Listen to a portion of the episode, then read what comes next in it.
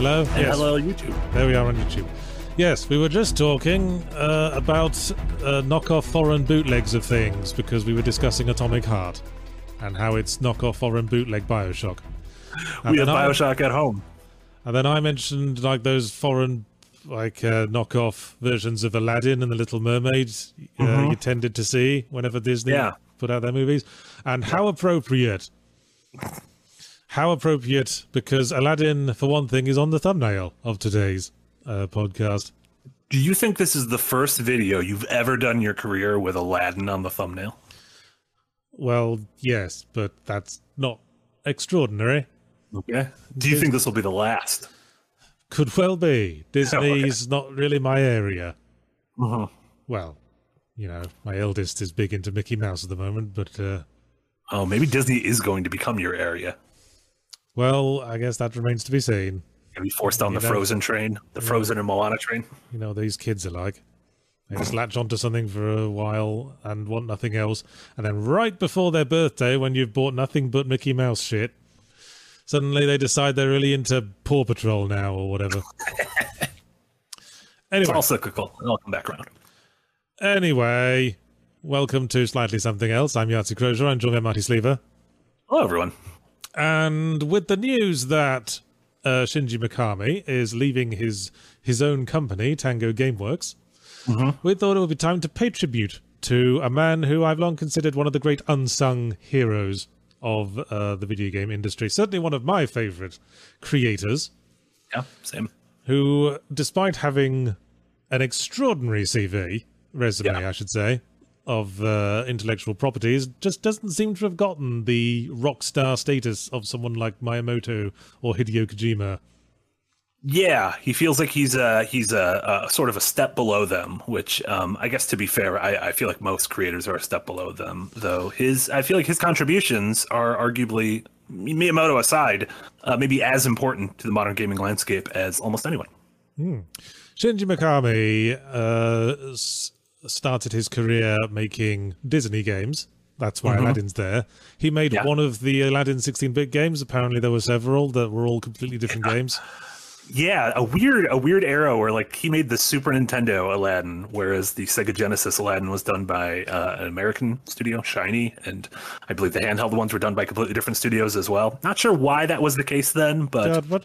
When was that last the case? When sometimes like uh, a different consoles version of a game would just be a completely different game. I think I want to say the Wii was the last time. yeah, was, uh, because the hardware like couldn't run a normal Call of Duty game, so it would be you know. Which I don't know. Are we gonna get that again? Because Microsoft and Nintendo just released that thing where they said, "Oh, we're we're bringing X or we're we're confident in bringing Call of Duty to Nintendo consoles, feature complete for the next ten years." And I'm like, my Switch, my Switch from 2017 will not run the modern Call of Duty game. I promise you that. So if you look at Shinji Mikami's Wikipedia resume, his works Mm-hmm. list, it's extraordinary because it goes from Who Framed Roger Rabbit in 91 and then Goof Troop and Disney's Aladdin in 93 and then the, the the game after that Resident Evil Yeah.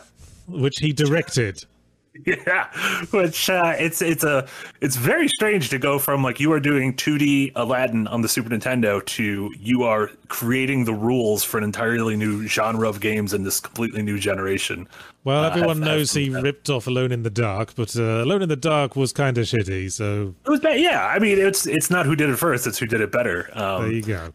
Yeah, and it's interesting because he was, uh, you know, Capcom. The, the Resident Evil story is, is pretty well known by now. That um, Capcom had a Famicom game called Sweet Home, and uh, fam- uh, uh, he was uh, quite a fan of that, and that was, had some Resident Evil-ish elements, but was kind of more of a top-down adventure game. Uh, uh, you know, horror game. Uh, but the reason he ended up going up to bat for Resident Evil was because he kind of didn't like horror things. Like he was, Well, often he was, he the- tended to get scared very, very easily. Often these are the best perspectives to bring to Yeah. an established genre.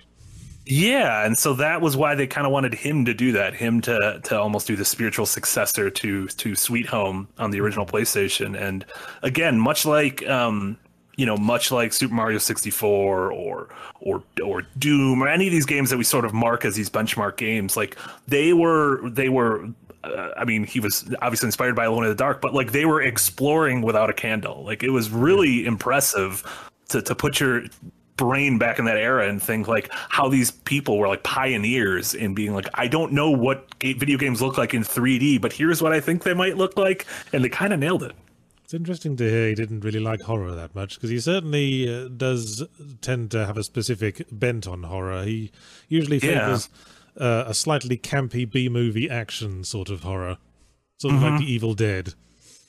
Yeah, he said he was a big fan of uh, stuff like Dawn of the Dead and, and the old Italian movie Zombie. So um, you can kind of you get that feeling like he's one of those original creators where like he kind of wears his inspirations on his sleeve.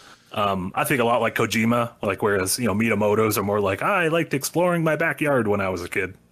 But the interesting thing to note about Shinji Mikami, and this is probably one of the things that make me that make him one of my favorite creators in gaming, is that he was the director on Resident Evil, but he was only the producer on Resident Evil 2, 3, and uh, most of the ones that followed after that. Yeah, yeah, Code Veronica.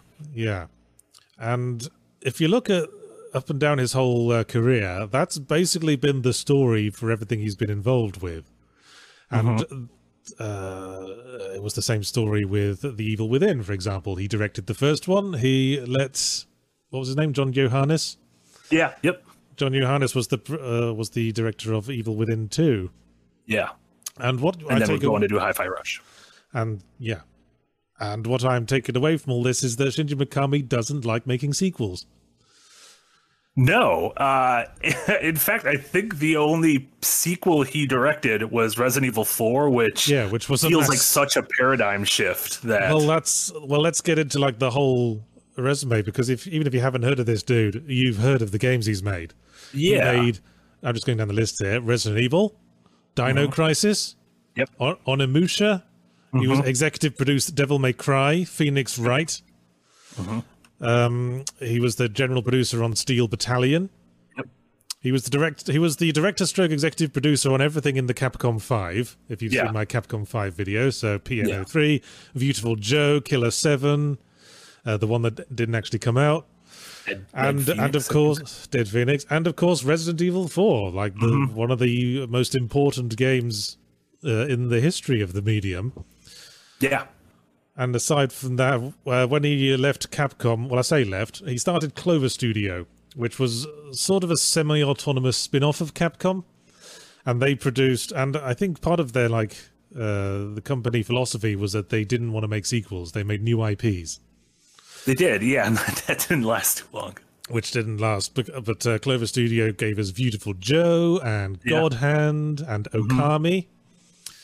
Uh, after that, uh, Clover Studio shut down. It was something like Capcom wanted to reabsorb them, and uh, Mikami and other top uh, creatives in Clover didn't really want to go along with that. So uh, Clover Studio shut down. A lot of the talent would go on to produce or go into Platinum games. Mm-hmm. And yeah, and then course, he had that Straight Story Studio, which was like almost a part of Platinum for a while, which is where yeah. we got stuff like God Hand. Uh, we we also had uh, Vanquish at mm-hmm. one point. I forget who the developer was, and that might have been uh, Platinum. Yeah, that was Platinum. Games. I think that was Platinum. Yeah, that was part of his his his kind of straight story. Which again, he's worked in a lot of. I, I think Japanese studios tend to do this a lot, where they have these kind of micro studios inside of studios, like the Persona leads are now a part of a, a team called Re, Re Fantasy, which is still inside Atlus, but making their own thing is all very strange. Yeah, well, Shinji Mikami certainly was jobbing a lot because he also uh, was the creative producer on Shadows of the Damned, which was developed yeah. by uh, Suda's company, Grasshopper mm-hmm. Manufacture.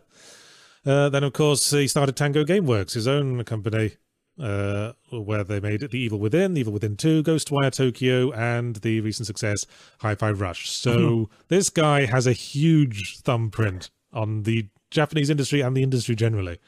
Oh, absolutely. Yeah, it, it absolutely out, you know stretches outside of just Japanese, especially because of Resident Evil 4. I mean, Resident Evil 4 is um, you know, arguably as important of a game for games going forward as anything, as anything certainly this century. Um, and when you think about it, like he's been doing this, his his the Roger Rabbit game was 32 years ago.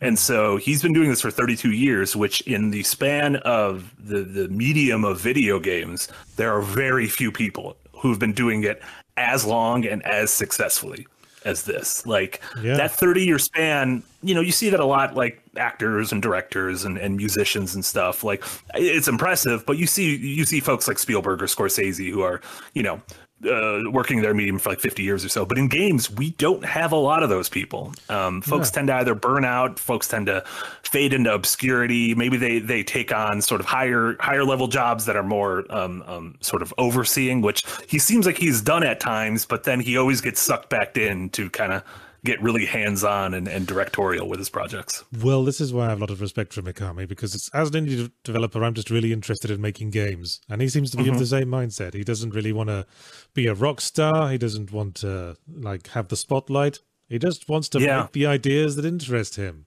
and I, Yeah, that's yeah. completely how I feel about making games. Yeah, and it's uh, he's someone who's also just like evolved with the times in a really um, in a really impressive way. Uh, you know, he's someone who started off in the era where colorful 2D mascot platformers were sort of the, the choice du jour Yeah, on those consoles. He was never a Peter Molyneux who like needed the restrictions uh, to stop them from doing really stupid things, like pledge to Yeah. make uh, a huge super game where you can do anything.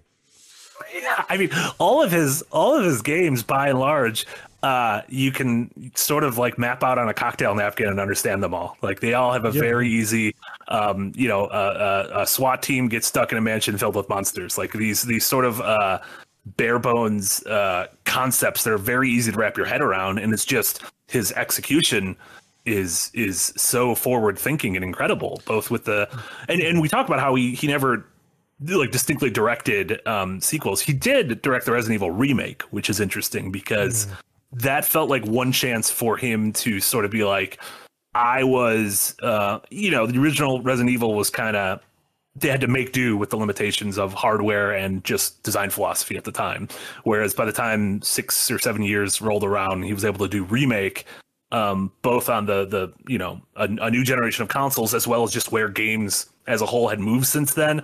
Like it felt like he was able to be like, okay, this is actually what my vision for that original project was, which is something that Resident Evil keeps coming back to. Like of all the franchises, that's the one that we keep getting good remakes of, and I guess we'll wait and see a month or so for Resident Evil 4, but And all this stuff has very strong core gameplay loops as well. yeah. And all and a lot of very different ones, although there's a couple of like recurring themes, like action mm-hmm. horror seems to be something he keeps coming back to. Yeah. I feel like he's got a certain vibe to his stuff that always sort of comes across for me. It's hard to explain. Like I say, it's that sort of slight edge of B movie campness. Yeah. And I think even when he's doing I mean it's clear that he has games that um he's not adverse to to sort of to color, to style, to you, you know, you look at things either he directed like Piano 3 or or produced like uh, you know, Beautiful Joe and and Killer 7 and stuff like that. But um even in the the scary stuff, I think he knows that an important part of uh horror is giving the audience a chance to breathe. Um, you have that in the save rooms in the original Resident Evil. You get that in sort of the the moments of levity in Resident Evil 4, whether it's um, you know finding the shopkeeper and and sort of and you know knowing that whenever you see the shopkeeper, you're you're somewhere safe. Uh, Evil Within has the same thing, so it seems like he like is a capital D director where he knows how to like ebb and flow with the audience's emotions. Certainly. And uh seems to be a variety of different tones he's willing to explore. Because Yeah. I, keep- I keep bringing up God Hand, which is actually a very silly, goofy game. Yes. although it has uh, it still sort of has that sort of punk violent edge to it and uh, which hi-fi rush reminded me a lot of for some reason If you're an athlete, you know the greatest motivator of all is the fear of letting your teammates down. After all, a team is only as good as its weakest link. So you owe it to those wearing the same jersey as you to be your best every time you step on the field. That's why there's no vape in team. When you vape, you can expose your lungs to toxic chemicals that can damage your lungs. If you're a step behind, the team's a step behind. Brought to you by The Real Cost and the FDA. Yeah, I feel like that's a lot of people with uh, Hi-Fi Rush. They were almost like, "Oh, well, this is so weird for a for a Mikami game." But if you you know Well, look I guess throughout should, his, I guess I might as well stress that that wasn't strictly a Mikami game. He Sure. exec- he executive produced it, but I do get a lot of his you know vibe from it. Yeah, and I mean, part of that is also I think he's as influential enough to where there's an entire generation of creators who were inspired by him, Yeah, whether directly trained by him, you know, and working under him, or just inspired by the games he made. He certainly seems keen to foster the talent under him, which is the sign of a good leader. Yeah, I think it's knowing that you know you're not going to be here forever, and so Yeah. yeah, you can you know leave your art out, but you can also sort of help uh, help the next generation grow, which I really like. Almost if I was like in like the, the directive lead on a game studio, he's exactly the sort of one I'd want to be. I want to make the really weird shit that appeals to me, and then if it makes money, I'll just fob the sequel off to the to like some promising up and comer in the style, so I can come up with, Yeah. with my next weird crazy idea. Yeah, yeah.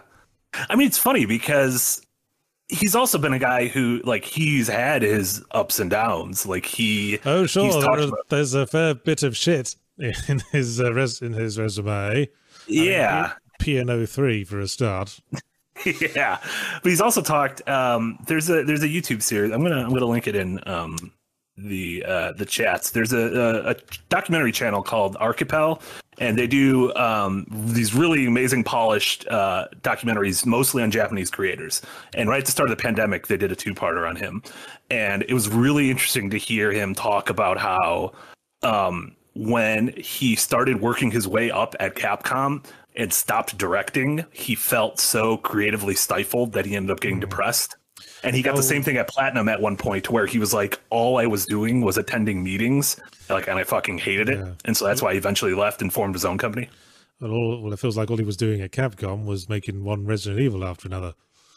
Yeah, I mean, it has to be hard when also you you make this thing, and then they're like, "How many versions of this can we make? How do we make Yeah. the light gun version of this and turn it into a movie franchise, and then make it into an online multiplayer game?" And That's I mean, certainly- be, that's got to be stifling for a creative person, and you can see how he really made the most of his independence once he got out of there. yeah, yeah, I mean, he was Um, executive producer on everything in the Capcom 5, Mhm. which was a broad range. Just it was a weird phenomenon. The Capcom 5. I did a whole zero punctuation on it once. It was like five games that were pledged to be exclusive to GameCube. That were supposed to like stimulate the GameCube because it was sort Yeah. of faltering at that point. and like. There was like it, it, that produced three really, really good games, 2 very shitty ones, uh, with no middle ground, and uh, all the good ones were basically were just ported to PS2 anyway. yeah, yeah. Despite him saying that if, uh, uh, famously joking that if Resident Evil 4 ever went to any console other than GameCube, he would cut his own head off. Um, Whoops. Yeah, which that ended up becoming one of the games that's probably on the most consoles of any game of the last 20 years. Um, and then, yeah, after, you know, eventually, uh, over 10 years ago, um, he, he formed Tango Gameworks. And um, they were, I don't know if they were formed under Bethesda or almost immediately acquired by Bethesda and ZeniMax, but um, they were sort of the, the, the Japanese studio in the portfolio of the studio, of the company who Right. you know brings us Half Life and or not Half Life, but uh, Elder Scrolls and and uh, Fallout. Um, and then two years ago, we see that studio gets acquired uh, and with all of ZeniMax Studios by Microsoft. Um, And then a couple years after that, we see him leave, and so we don't know if this was something he had planned. Possibly there was something. I've, I've seen some speculation online that when this acquisition happened, like senior leadership kind of had to sign something saying that they wouldn't leave for X amount of years. Hmm. Um, and so, you know, maybe that time is up now, and maybe you know they're they're maybe this is the first of many folks we see leaving, but um, people don't know. He hasn't announced if this is a retirement or if this is I want to start a new studio that's not under the leadership of Xbox, or he wants to join another studio, which is a theory I have. Well, going by his pattern, I don't think I could see him retiring. Yeah, because I mean, he's only he's not even sixty yet. Um, which, but again, in the games industry, it feels like he's been along around literally forever because Yeah, he's been making sixteen bit Disney games. Man, he does not look 57. No, right? Yeah, he looks really good. It's true what they say about Japanese people. They age very gracefully. That's Extremely probably good, gracefully. Yeah. Hugely racist of me to say that. Uh, I don't know. I, it's, a, it's a compliment. Well, it's, Compliment, posi- it's, po- it's positive discrimination, isn't it? Positive discrimination. There you go. There you go. Um, one of the uh, one of the theories, the one that I subscribe to, is that he might be joining Bokeh Game Studio, which is a um, relatively new uh, indie studio in Japan, founded by a lot of former um, Sony developers who left Sony Japan Studio ac- uh, after it sort of shuttered, uh, including uh, Toyama, who is the creator of Silent Hill, and they're working on a horror game called Slitterhead. And so everyone is sort of and, and like uh, uh, Mikami's done videos but with Bokeh Studio and like toured the studio and everything. And a lot of folks are thinking uh, that maybe this is going to be this weird sort of like dream team of the, the Silent Hill slash Siren creator and then the you know Resident Evil creator You know, teaming up to work on some horror. But as much as I admire Shinji Mikami, I don't Mhm. think his specific vibe that I've talked about works with Yes. Silent Hill. the weird thing about Silent Hill is unlike um, Resident Evil, where where he sort of benchmarked with one and four, Silent Hill feels like it has different creators every single time. Like Well, I literally don't even know who the director of Silent Hill Two is. That's absolutely the case. If the Yeah. games were made by Team Silent, and Team Silent was a different bunch of dudes from game to game. Yeah, And if you played like the four original Japanese Silent Hills, they all had subtly different vibes. I yes, think t- two and two and four had the most dudes in common, which is why uh, there's sort of a similar air to those two. I never really liked Yeah. Silent Hill three that much. That was the one that was trying to be a direct sequel to Silent Hill one, and it felt a bit uh, felt a bit mired in the established plot. I preferred the like the fresher sort of horror anthology take that two and four did. where do you? Uh, uh, so so two and four of those original Silent Hill games. Well, probably of all the Silent Hill games, those are your favorite. Um, Yes. But aside from four of, in Resident Evil, obviously four I would say is your favorite, right? Yes. Um, aside from that, which are the which are your standouts? Whether Mikami worked on them or not. well, I never really got into the Resident Evil series up Hmm. until Resident Evil four. Okay, I had to be persuaded to give it a go. Uh, I like guess when it came, you played it when it came out, or did you come to it late? when it came out, Okay, because like someone uh, got it and then said you have to play this. It's like the shape of things to come. So I played it and absolutely loved it, though I never liked the original fixed camera stuff. So you know, I've quite liked a few of the Resident Evils that came after that, just because they were more like Resident Evil Four. I quite liked Resident Evil Revelations on the DS. Oh, interesting. Yeah. Yeah, those ones um again, Resident Evil is, is such a weird franchise just because of how much they've thrown at the wall. Uh and some of it's really stuck and just some of it absolutely hasn't, but uh I there's very I think there's very few franchises over the past 25 years or so that have sort of tried as much in as many different venues as as Resident Evil has. It's kind of like a it's a very strange like the ups and downs that that franchise has had. And, you know, after Resident Evil 6 thinking like is this done and then, you know, coming back with Resident Evil 7. There's a lot of Resident Evil movies. I mean, leaving aside the live action ones, there's like apparently there's like a ton of CG animated ones that Yeah, there's one just coming out now and they're all canonical and people are like, "Oh, Jill's back." And I'm like, "What what is happening here? Like Yeah. who who are these movies for? Like are they for the hardcore fans of the series?" see, I absolutely wouldn't want to touch those with ten foot barge pole because I've always felt Resident Evil has only really worked when it has made the effort to get away from its its uh, extensive established plot. Yeah, I feel like lore is the uh is the downfall. I like a, a burden of lore is the downfall of a lot of storytelling. Of thinking like, oh, make sure you've done your homework with thirty five things before you enter here. There's a kind of a heavy weight to a lot of like the MCU stuff, even with that now. Um, That- that's also why I don't read superhero comics. yeah, yeah, yeah. It seems like there's a lot of homework you have to do before you uh, before you sign up. Whereas you know his Resident Evil games, like Resident Evil Four, obviously Leon is is um, Leon and Ada are sort of pulled Yeah. directly from two, but you don't really need to know that. And the game doesn't even really. It, it introduces Krauser, and you'd be like, "Oh, that guy's definitely from an earlier game, right?" And you're like, "No, No, he, he's not. he is not." It's yeah, just it's basically it just cuts away all the chaff and it's just about rescue the president's daughter from evil cop. Mhm. Resident Evil Seven does something similar. It's Yeah. like, forget about all the established shit. It's just rescue your wife from the evil cult. Yeah, and then the last twenty seconds, it's like here's Chris. Chris is back. Yeah, you all love Chris. Yeah, that's where I sort of went because uh, Yeah. bring, bringing Chris back is always the the bad sign in Resident Evil. Yeah, yeah. Yeah, it's also with the Resident Evil sort of movies and extended universe. It's I, you get to one of those points where I'm like, why wouldn't I just watch the better movies that inspired Resident Evil? Like, there's much better, you know, zombie fiction to watch in movie form. Uh, whereas in game form, you know, I, I would say Resident Evil is, is among the top of the many, many, the heaping pile of of um, zombie fiction. Well, if Uh, Mikami's getting together with the Silent Hill dudes, let's hope Mikami focuses on the gameplay and the Silent Hill dudes do all the story work. There you go. That sounds like all I can say. That sounds like a nice combo. Uh, yeah, we don't we don't know though. Like I, you know, given his track record, I could see him.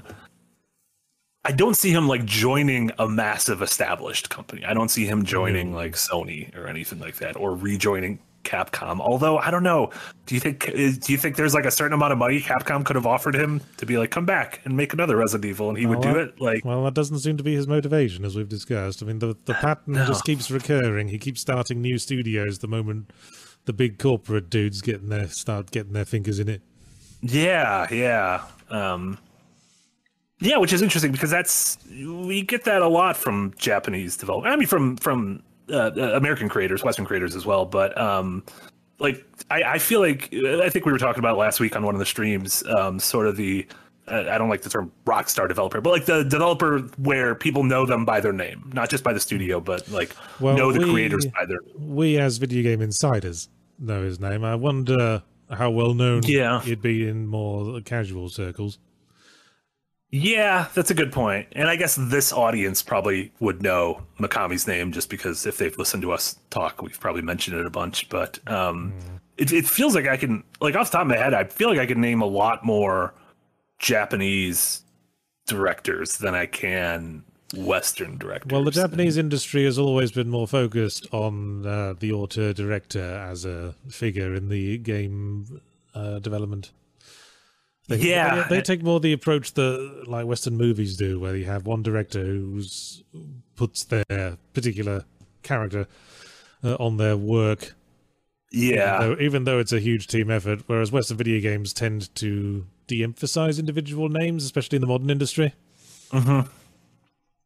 Yeah, like outside of very small indie games, I mean, one person indie games generally, because even if it's a team, usually the, the director doesn't like to be singled out. Um, yeah, why do you think that was with with Japanese games? Do you think that was I don't know, like why did folks like like Kojima and Inafune and Igarashi and Suzuki and all that sort of I mean, bubble it's up? hard to say this without sounding like a huge weep, but it's often felt like that uh, the Japanese industry is is generally slightly more mature and developed than it is in the West. Like uh, they've Yeah. already gone through all kinds of weird experimental shit that the Western industry uh, came to much later. Yeah, Like, uh, um, well, it's I, I loathe as I am to like tar the entire Western industry with the same brush. But uh, Japanese companies were making like the light farming sims for decades before shit like Stardew Valley got popular in the West. yeah, yeah, yeah. It's funny, uh, you know you you've talked about cozy games. It feels like those originated in Japan, although you could say almost most genres originate in Japan, right? Yeah, like if but- and if there's only like- because they were at it first. And there's piles and piles of niche games that made in Japan that don't make it uh, outside the country. Yeah, They- yeah, They've, they've already been through all the like gameplay experimentation shit. yeah. The one rare thing we don't get is uh, the sort of the solo indie projects from Japanese. Well, uh, the the original solo the, the original solo indie uh, blockbuster was Cave Story. Cave Story, yeah, I guess that's uh that's a good point. Yeah, was by a Japanese developer. It was by Pixel. yeah, and that's kind of like the the that's like the first. That's before Meat Boy and everything. That's like the the first kind of one man band uh, indie project. Yeah, that was like the. I'm not sure what, what you'd even call it, like the pioneer of uh, PC indie gaming. Yeah, yeah, Yeah, and then that was like well before the kind of the wave of Xbox Live Arcade and everything. Um, sort of started making that more the norm. Um, When was when was Cave Story? I want to say 04 was when Cave Story came out. yeah, that that that sounds right. Yeah. So like, Um, yeah, 04. three years before ZP started. Before Jeez. Steam was a thing, I think. Well, Yeah, and well before before Steam like was a huge Live indie Arcade. platform. Cave Story was Yeah. like released freeware on like just some random website. That was way before there was like all this established infrastructure for this kind of thing. Yeah, I love that. Yeah. Um, yeah, it's it's I don't know. Like I guess before going to comments, like just putting a bow on it. Like I I uh, following single creators throughout their careers, especially was someone who's bounced between um, uh, you know, working his way up at one of the biggest uh, developers in the world, and then sort of pivoting from that into something smaller, and then creating his own studio. Like it's it's really like a fascinating ride to watch, and and to see that he's still been able to kind of put his thumbprint almost one at least one game per generation to release something that's either um, hugely influential at large or something like you know your god hands that become like a, a, a really Like a like cult, develop a really cult following yeah. like Killer yeah, 7 same- as well, funnily enough. Yeah, yeah, Killer Seven, Vanquish. There's a lot of games of that era that um I don't know, like what are those do we get those games anymore? Like what Cult hits. what are the current equivalents of that? Or can you not know until you're a ways removed from it? Well, I guess some people are going to be saying that Hi-Fi Rush is a cult hit. Yeah. When you need mealtime inspiration, it's worth shopping Kroger, where you'll find over 30,000 mouthwatering choices that excite your inner foodie. And no matter what tasty choice you make, you'll enjoy our everyday low prices, plus extra ways to save, like digital coupons worth over $600 each week. You can also save up to $1 off per gallon at the pump with fuel points. More savings and more inspiring flavors make shopping Kroger worth it every time. Kroger, fresh for everyone. Fuel restrictions apply. Although I guess it's a little more mainstream than that. I guess. Yeah, and it um, just seems like it's like universally loved. Like I was thinking of that Wanted Dead game, if that's ever gonna get like a critical reappraisal and people are gonna be like, actually this was genius. Casey was right. Well, I hope this gives you a little insight. All you kids who like came into things like came into Hi-Fi Rush saying, "Gosh, this is an unprecedented thing. This suddenly amazing, new, innovative cult hit, currently coming Yeah. out of suddenly coming out of nowhere from the corporate sector." Well, hopefully this gives you a little more context that this is basically Shinji Mikami's entire career. Yeah, that's kind of been his mo. Even, the last even if you go 30 back and look at, uh, if you look at P.N.03, that is a game where that is not nearly as successful as Hi-Fi Rush, but that is a game where the main character, uh, their idle animation during combat is um, kind of tapping their foot to the beat of music, Yeah. and that's exactly what you see in Hi-Fi Rush. So, And so as. I keep saying, it looked more like she was busting for a piss. Uh, did it look like Chai was busted for a piss, or was he? Well, good? no, because he was snapping his fingers as well. That's There was no that one added- their fingers about the piss. There was that added bit of uh, visual flair. Yeah, Made you realize he was supposed to be like grooving to a beat and not that he was just about to piss his pants. That's what happens when you have too much Chai. Yeah. All right, super chat time. Lovely. Uh, I'll start on Prime. Can I start on Prime first? Because we've got a Prime resub Oh, okay. over on Twitch. Uh, True Mandalorian, thank you so much. Resubbing on Prime for six months. Uh, woo, six months of fantastic ad-free wonders. Hashtag Mogworld2. Is that a real hashtag? Are people using hashtag Mogworld2?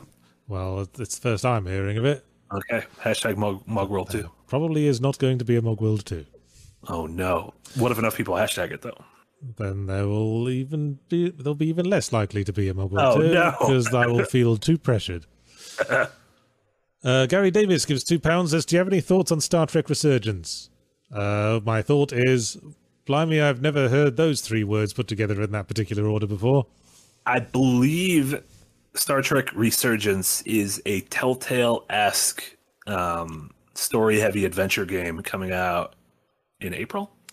Well, it's one of the less common sequel RE words, just to stick on the end of a That's title. true. Star Trek Revengeance. And I think it's like a direct follow up to one of the shows, either Next Generation or Oh, well, who the fuck knows? Deep, There's Deep like Space Nine. like 15 shows now. There's a lot of shows. There's too many shows. Anyway, Hi Sco gives four ninety nine pounds. Says unrelated but mentioned from last week. Just confirmed today. Stephen Fry is going to be the host of the upcoming UK version of Jeopardy later this year. I don't care. Hi ah, Sco. But you love Stephen Fry. He's British. Is he British? He's Yes. British. There you go. It's about as British as they get, frankly. Yeah. Jeopardy with like just members of the public answering questions. It's, it's not like a celebrity panel show. Sounds boring to me. You don't want to see regulars, old regulars answering questions. Who cares? Uh, Kiro Osex the thirteenth gives two dollars and says thanks for the subtitles on the Escapist videos. You're Oh, you're- welcome. You're very welcome. A lot of that is done by uh, Will. Will Will C blogs. Will Cruz. Thanks, Will. Cruz. Well done, Will. Where there's a will, there's a way. That should be a new video series. I don't know what it is, but he could do that. Yeah. I'm sure someone already has that video Just series. start start with the title. That's all you need. Did you have working titles for zero punctuation beforehand? Well, we tossed a few ideas around. I mean, uh, uh, I think we considered punctuation zero as well as zero punctuation. Like, I- were you intent on punctuation being in it? Well, we wanted to emphasize the fast talking thing. I threw Gotcha. out the yellow room as a possibility. The yellow room. That just sounds somewhere like someone pisses a punch, though. Yeah, it sounds like, or possibly some like obscure Eastern European art film. Yeah. So, yeah. Although you shouldn't worry too much about the titles of things. Most people will just accept them after a while. There you go. Uh, Orbiting Peanut gives $5 and says, Wanted to say thanks to the Escapist for making me feel less like a baby gamer for playing Hi Fi Rush on easy. Can't follow a beat, but loving the game. Yeah, that's the trouble with rhythm action games. Some people just can't. Some people just don't really have any natural rhythm. Yeah. No, I promise. There's there's there's some corners of the internet might shame you for putting a game on easy. This is not one of those corners. If I'm here, I'm always going to tell you put the game on easy. Fucking whatever gets it out of your life quicker. Well, even Nick Nick, even yeah. Nick, who's so good at games, played. Well, Nick would certainly say that if he was recommending Death Stranding, yes. There you go. M. Morris Wood gives £20. Boy, that's like a hundred American dollars. Thank you so much. and said, Just wanted to pop a super chat on my train home from work to say thank you both for being my COD podcast during three scary months of unemployment. COD? Call of Duty? Call of Duty. the gotta entertainment be- and intellectual distraction were greatly appreciated. What else could COD stand for, Chad? Um. Oh, I just ended up going to a Wikipedia page of cod, the fish. Which I don't know. How did I get there? Um. Well, I don't. Yeah, I don't know. Um. Oh, uh, I think uh, people think he meant possibly EOD, end of day. No, he said he was on unemployment though. Ah, When you're on unemployment, you don't have any any. maybe maybe he just spends his whole day masturbating furiously and then likes to unwind in the evening. Yeah, same thing. Uh, uh, yeah, or maybe Call of Duty. Like maybe he listens to. Maybe they listen to Call of Duty or to our Oh, podcast. oh, maybe they Call maybe they play Call of Duty while listening Yeah. to a podcast. Okay, like you yeah. have podcast games, so like maybe yeah. Call of Duty's a podcast game. That makes more sense. Although I wouldn't want to play like a multiplayer Call of Duty because you probably wouldn't hear people sneaking up on you if you were listening to a podcast the whole time. That's true. Anyway, Jackson Jewel gives two dollars. Says, "Did you ever watch the Resident Evil movies?" Well, I did, as as a matter of fact, watch the first t- two Resident Evil movies because I was mm-hmm. writing an article for Australia's Hyper magazine on video game adaptations of films, which weren't quite completely overdone at that time. Yeah, When would this would have been? Would have been like 2005, early 2006. On. Oh, okay. You didn't do the first one because the first one came out when I was like 2001, I think, like when I was in high school. Yeah. Yeah. Um, yeah, those movies uh, were kind of shit. Yeah, I think if I'm not mistaken, Mikami was like a had some small role on the first one and was like kind of had some some script notes or something, uh, but then uh, very quickly wanted to distance himself uh, from it. Yeah. And he, like, yeah. Well, there's no mention of that in his works list, although it does mention No. that he did a voice in Fallout 4.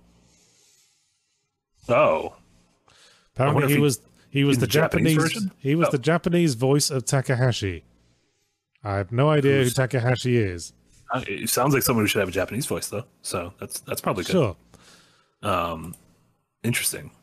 Uh, one note is in that documentary, uh, it films a lot of him just kind of like wandering around Tokyo. And let me say, he drives a very nice car. I don't know anything about cars. it is a very fancy car. So maybe he got paid a lot of money from that Resident Evil movie. well, which, he good could, for him. well he invented Resident Evil. He could probably like uh, name his price these days. I mean, if every time Resident Evil 4 is ported to a new console, he gets to Oh, cash yeah, a check. yeah. I wonder. Uh, I wonder what kind of a deal he has with this Resident Evil remake. Hmm. With these remakes, like even like Resident Evil Two, like he he produced Resident Evil Two and Three. Like, is he is he making money off those remakes? Well, we gotta hope so. Oh yeah, I would like to think so. Uh, should at least get some residuals for that. Oh, apparently Takahashi is the robot ramen chef. Says Uh, Ninja in huh. um in the game.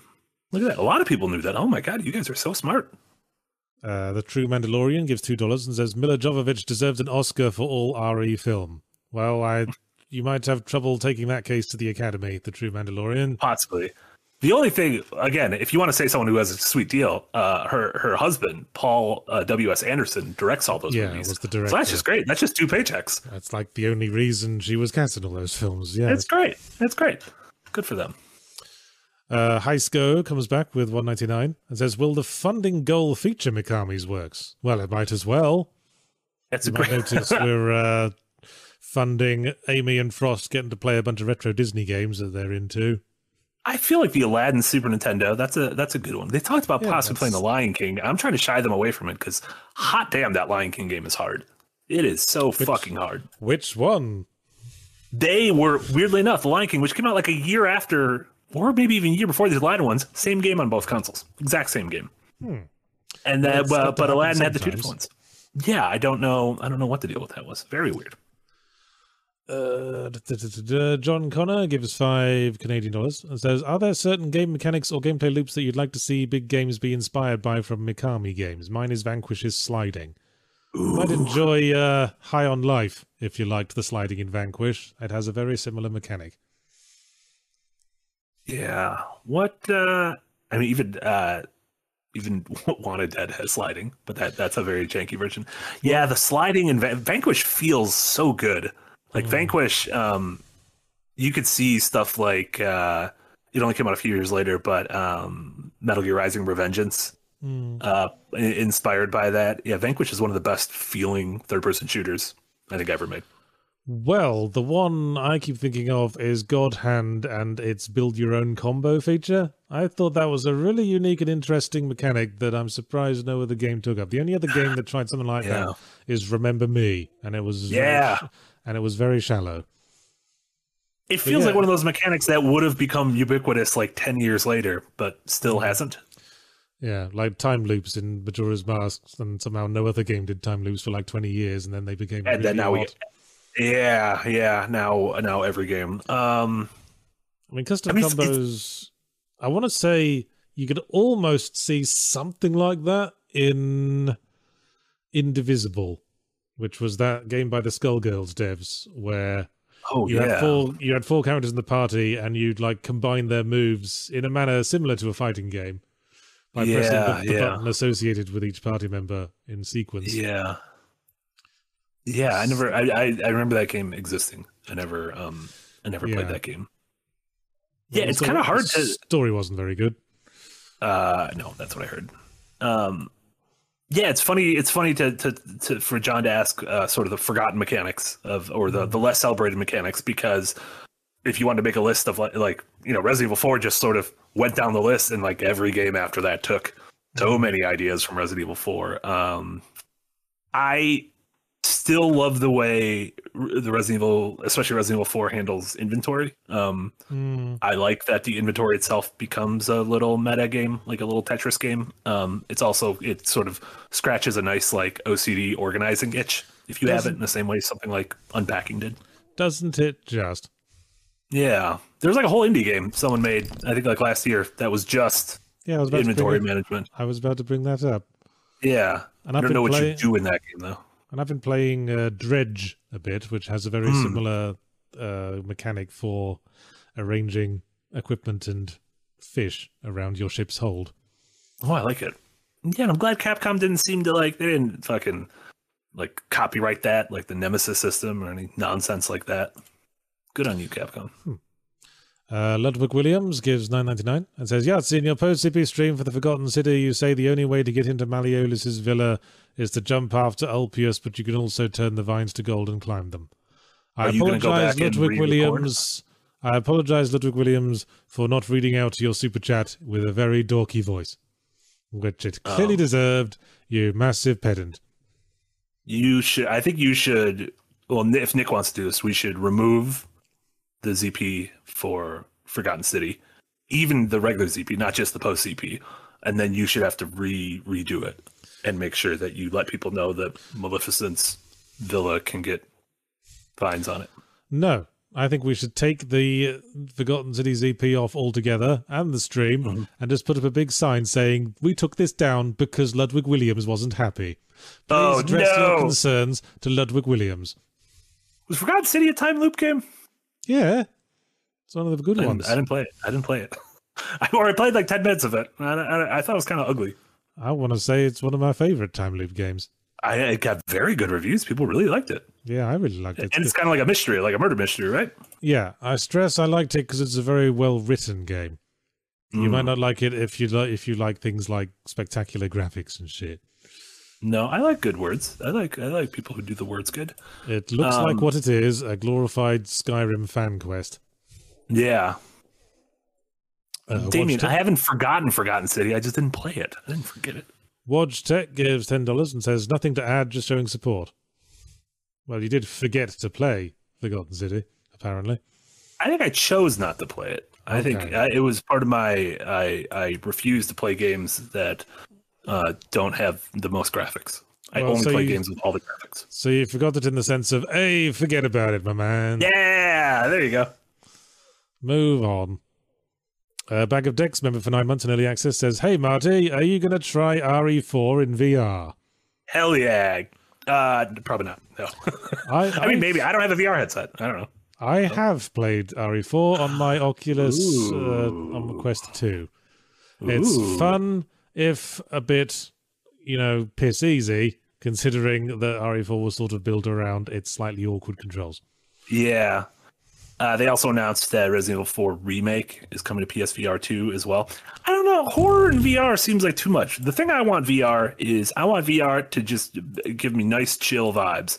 I want to go to a nice, cool place and I want to hang out and maybe do some puzzles.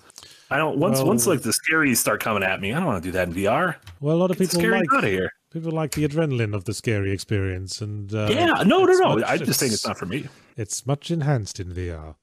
It's too much. It's too scary. Get those, get those fucking those those Los Illuminados or whatever those dudes are. Get out of there. I don't want to. Oh, when their fucking heads heads explode. Oh man, regenerators in VR. Get Oh, out of here. Ludwig Williams comes crawling back with another 199. I'll remember to use the dorky voice this time, Ludwig, and asks, "Do you have a Steam Deck?" Well, that's no, a I normal don't. question. That's just a regular question. Yes, well, I realised he was a huge dork from his last super chat, so I've you know preemptively put it in there. No, I don't. Uh, I, I believe Nick is the only. Uh, well, and uh, Jack. They both have Steam Yeah, decks. they're hoarding their And it- Steam decks. What a pair of assholes. And I think the plan might be to get Amy a Steam Deck for when she's in the States, because apparently it's still very hard to get in Australia or something like that. Well, she'll still have to download games for it. That'll be hard Oh no! Dun dun dun! Australian internet being. Oh no! Oh no! Uh, Wesley Thomas gives five Canadian dollars and says, Sorry I missed it last week. I was at the doctor. Here's some money towards the stretch goal, whatever it is this time. It's I like Disney Games, you- Wesley Thomas. Apologized for not giving us money when you were at a doctor, Wesley. I hope your doctor appointment went very well. I don't. I hope it hurt. If I hope they realized that uh, you your ass was cracked, and then they got you a new one. That was an ass crack joke. Okay. Yeah. It's supposed to be cracked. Did they fill it in? They shouldn't have Oh done that. no, your ass got cocked. Don't cock that crack. Hmm, I don't. I shouldn't have said any of that. I don't like any of that. I regret most of this. Christopher Marion gives ten dollars and says, Yahtz, you're a gentleman and a scholar. Well, I'm at least one of those. Where did that Oh. phrase come from? Or perhaps even neither of those. Where did that phrase come from? So we talked last week about where we thought the whole friends we made along the way. Maybe it came from Stand by Me. Gentleman and the Scholar. Where's this? Where did this come from? Everyone, everyone uses this phrase. Gentleman here? the Scholar Origin. I'm googling that now. Oh hell yeah! Uh, the term dates from the days when only well-born boys and men received any education at all. Its earliest appearance in print was in George Peele's Merry Conceited Jest of 1607. He goes directly to the mayor, tells him he was a scholar and a gentleman. then why do we flip them around? Why can't you be a scholar and a gentleman? What's what's going on here? Who the hell knows? Also, I wasn't gonna I wasn't gonna well actually you on pronunciation of something earlier because I was afraid you were gonna make fun of me in the dork voice. Uh, But Wojtek was one of the people, v, uh, W O J T E K, and I know I know it's pronounced Wojtek because there's a famous bear during World War II. The Polish army liberated a, or there was a, a zoo that was abandoned or a circus and they ended up meeting this bear. And this is a true story. This big old brown bear, and he just befriended this like troop of Polish soldiers, and he would smoke cigarettes with them and dance and shit, and he would like carry ammo for them, and it's incredible. And I don't know why we don't have a movie about Wojtek the bear, who's just a cigarette smoking Nazi hunting bear. We got this fucking cocaine bear. We don't need that movie. We need Wojtek the bear. Like people are more interested in the cocaine bears, it seems. Why? This dude carried ammo. He smoked cigarettes. He fought Nazis. Oh my god. Guess Bears don't have the immediate appeal of like a dog. Yeah, but I mean, how many there's dogs always fight a- Nazis? There's always a faint suspicion hanging around bears because there have been many documented cases that they'll have a bear who's like friendly as pie their entire lives, but then one day they just turn on someone and then no one really knows why. Fucking Wojtek wouldn't do that. Only person he ever turned on was fucking Hitler and tore his face off. Well, Yeah, there's a Wojtek statue in Edinburgh. I mean, what if Man, what if what if Wojtek Wojtek felt like tearing off another face and there wasn't a convenient Hitler around? He wouldn't though. As long as you give him enough smokes, he'd be fine. During the Battle of Monte Cassino in Italy in 1944, Wojtek helped move crates of ammunition and became a celebrity with visiting Allied generals and statesmen. How cool is that? I feel like getting a bear hooked on nicotine isn't the wholesome story you seem to think it is. Could you imagine the nicotine withdrawal that bear had? I mean, there's a there's a lot of uh, science labs where they do that to like small bunny rabbits, and most people consider that a rather upsetting practice. That's true. Wojtek died at the age of 21, and I don't know if that's old or young for bears. Oh, who can say? It's like the larger, as a general rule, the larger the animal, the more likely it will have a longer lifespan. Oh, those big, big old turtles lived like 700. What what, what kind of bear was he? That probably would help. Uh, bear. Oh, bears only live 20 to 30 years. I believe he was a the uh, uh, uh, Wojtek the bear, a Syrian brown bear. I don't know why Syrian, but a Okay, Syrian brown bear. Yeah, Well, there you go. good on, good on him. Uh, Mark Maynard gives five euros and says, "Just saying, thanks for the content over the years. Thank you. You're Mark. welcome, Mark Maynard. Thanks for the money." Yeah. Uh, John Connor gives 10 Canadian dollars. Says, finished suffering through the shimmy protocol. Do you think we'll ever see a game with a bigger shimmy to gameplay ratio? Played at a friend's house, so no money to them. Well, a lot of games seem to be competing for that title. God of War. Ragnarok had a pretty high shimmy uh, Yeah. index. Guardians of the Galaxy was full of the old shimmying. Yeah. Don't say it's shimmying. That sounds. I don't like that. Um. I was impressed by the, how relatively little shimmying there was in. What's that recent game I was playing? Dead Space. Forspoken. Oh, the Dead Space I've heard. remake. Oh yeah. Well, that was, I think, new gen only. Dead Space remake. Um. e- Yes, new new gen only. Whereas um, stuff like God of War Ragnarok was still on PS4, and so you can't just be like, well, the the the hardware makes you shimmy faster through the thing. Ah, right. Like you just gotta, I guess, keep that in there. Fair I'm enough. hoping like the era of shimmying is slowly behind us as we get more and more new Well, gen yeah, games. as we get more consoles with solid state drives, Yeah. short loading times.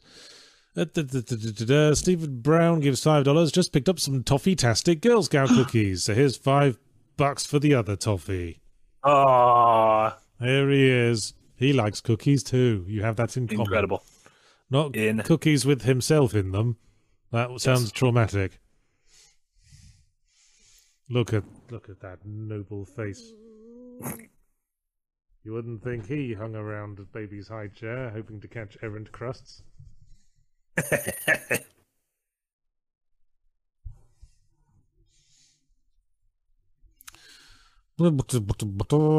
Simple Simon gives $20 and says, Question ChatGPT, give me a question to ask the creator of Zero Punctuation that is very obscure and under 200 characters. Answer What was the inspiration behind the color palette of the characters in your game Trilby's Notes? Oh, well, thank you for your AI generated question, Simple Simon. Uh. They they they they were colors that worked. What's your favorite color? Well, the main character mainly wear wore blacks, whites, and greys, which Okay. are sort of evergreen. Yeah, Uh, always in style. Yeah, and one of the characters had red hair because they were Irish. Yeah, I've seen some red-haired Irish people in my time. I think that's all the thought that went into it, frankly. Yeah. Oh, and the What was, the, villain- what was the deal? With, what was the deal with this game? Trilby's Notes was it an adventure game? Adventure Yeah, yeah, yeah. From my Chzo Mythos series. Oh, and there was a big villain who wore a big black coat because big black coats are scary. game? Yeah, are scary. You also don't know, like, are they gonna like they're wearing pants under that? Are they gonna flash you like some sort of a deviant at the mall? Well, quite. Yeah, Uh, no, I I, don't. about. No, I do not still own a Trilby, Camja Ninja. I do own a Stetson. These are all different brands of hats, types of Uh, hats. Yes, I wear my Stetson on sunny days. Oh, that's nice. Are they different than fedoras? Well, uh, yes. Uh, Trilby Which is one? a, Trilby is sort of a kind of fedora, so with a slightly uh, smaller brim. What kind of a hat does Indiana Jones wear? He wears a fedora. Okay, because he looks very cool. Donald Naberty gives a whole fifty dollars. That's a lot. Deep red super chat. To say, trying to get this in before the stream ends. Hope y'all are doing well. You Yeah, did incredibly well getting it in before the stream ends. Just like Indiana Jones when he tried to grab his hat when that door was closing. How very uh, timely. Yeah. Also, Indiana Jones should have met Wojtek the Bear along his journeys. The two of them fight Nazis. Oh, they would have had a great time. Maybe he did. Did you watch the whole Young Indiana Jones Chronicles? I did not. I did not. So that one might be on me. Oh wait, he was an adult in the Second World War, wasn't he? It doesn't matter. They don't know. He's yeah, he's like ten thousand years old. It's fine. Well, that's not too old to bring out a new one, apparently. Okay, he's so old. Let him sleep. Let the man sleep. Let him crash his planes in peace. I, I think they're just CGing him young again, as I understand. They it. are for the for the cold open. They are. Yeah. I think he's still going to look look old. I mean, every stunt I'm imagining is is not him, but that's fine. Does anyone want to see Toffee's scary fangs? Oh no, why are they mm, scary? Look, look at those scary fangs. Look, nice, friendly, sleepy dog. nice, friendly, sleepy. nice, friendly, sleepy. that's how. That's how easily they turn on you, like Wojtek oh, no. the bear. oh no, Wojtek would never do that.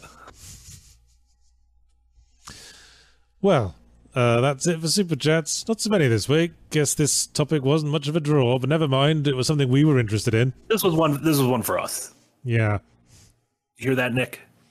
yeah. And We'll we do made, something big everyone likes next time. We'll talk about fucking Fortnite or Roblox or some shit. Donald Navity gave us fifty bucks. What are you complaining about? Yeah, exactly. Donald liked this one. We all got to talk about Wojtek the Bear.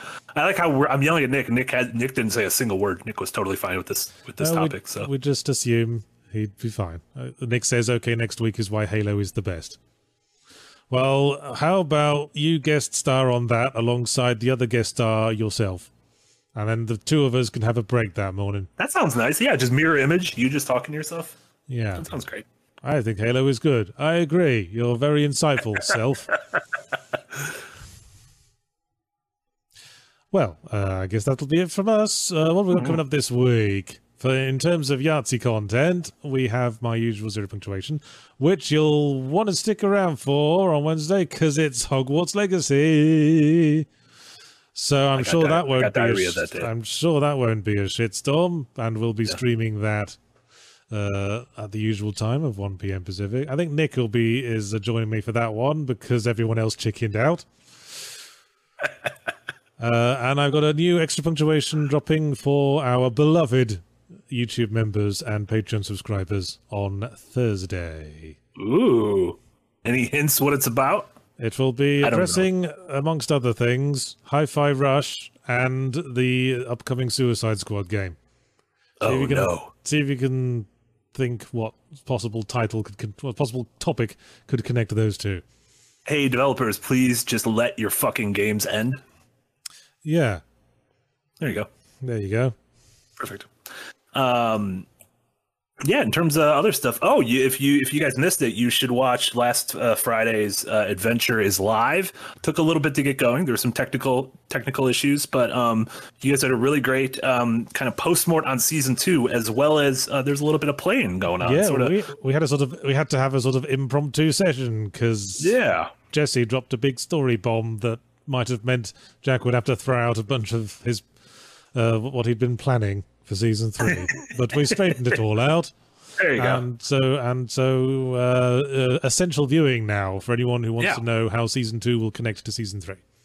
Exactly, exactly. So um, check that out. Uh, in terms of other streams this week, later today, uh, tonight, uh, Jesse and Casey will be back with uh, more hidden gems. They're doing Wanted Dead again. Casey's got Wanted Dead fever. They're, they're let me tell obsessed. you. And I, I think it's beautiful. I think it is absolutely beautiful as the world's number one Wanted Dead influencer. Uh, tomorrow we'll have the recap, and uh, Nick will have Editor's Hour, uh, uh, and then all the all other streams all this week. Uh, Thursday we'll be starting Nick's Xbox 360 journey. I believe starting with Max Payne 3, which I'm excited for because I haven't played since it came out. Are we doing Um, Sea of Thieves again on Thursday? I believe so. I think we have one or two episodes left. This might be the eighth Okay. episode. Okay, Ninth? just two, just two more episodes. Two more episodes. So- Um, Tune in for more nautical pissing about for the next yeah, two weeks at so it'll be great. Yeah, and then check out everything on the website. Go to the website. Oh my god, we got so many good words. People are writing amazing Oh words God, on things. Word, the written kind of Yeah. word, no less. Yeah, it's like videos for your eyes. Well, those are just videos. Except videos for your eyes, you, Videos are for your eyes. Yeah, you that's true. Classic. we got two more super chats while we were goofing. Oh, good. Ah, Ludwig Williams is all healed up from the earlier burns I administered. Welcome back, Ludwig. and uh, gives another 199 to say, Have you read Bronze Age Mindset? what is that? I found it most stimulating. He didn't say that. You put words into his mouth. No, I put uh, I put an extra nerdy sentence on to his very nerdy super chats. It's so hard to just see what the fuck a book is about. Oh, I somehow went to Bronze Age, Bronze Age, Bronze Age pervert. oh wait, is a student a far right internet personality? What is happening? I think we'd better move on. But no, this is what Bronze Age mindset is. Well, like we it. don't want like anything to do with far right internet personalities. Thank you very much. No, I'm getting out of here. Get out, Chewy, get us out of here. Drunken Chrono gives five dollars and says, "I'm Alexander the Great." Well, thanks for sharing that, Drunken Chrono. Perhaps you might want to sober up and uh, think about your life. Was it like the Chrono from Chrono Trigger? Who's supposed to be drunk? I thought there was an H in that. No, there's an H in the title of the game, but the character's name is C R O N O, which is Oh, fucking insane. Which is just insane. Like, what what are we doing with this? Well, uh, I guess that'll be it for from us then. That's all super chats. That's all the upcoming shit you can look forward to in this week on the Escapist. We did it. So we'll just say bye then. Bye then. Toffee wanted to shake himself into view again. Say bye bye, Toffee. Bye bye, everybody. Bye bye.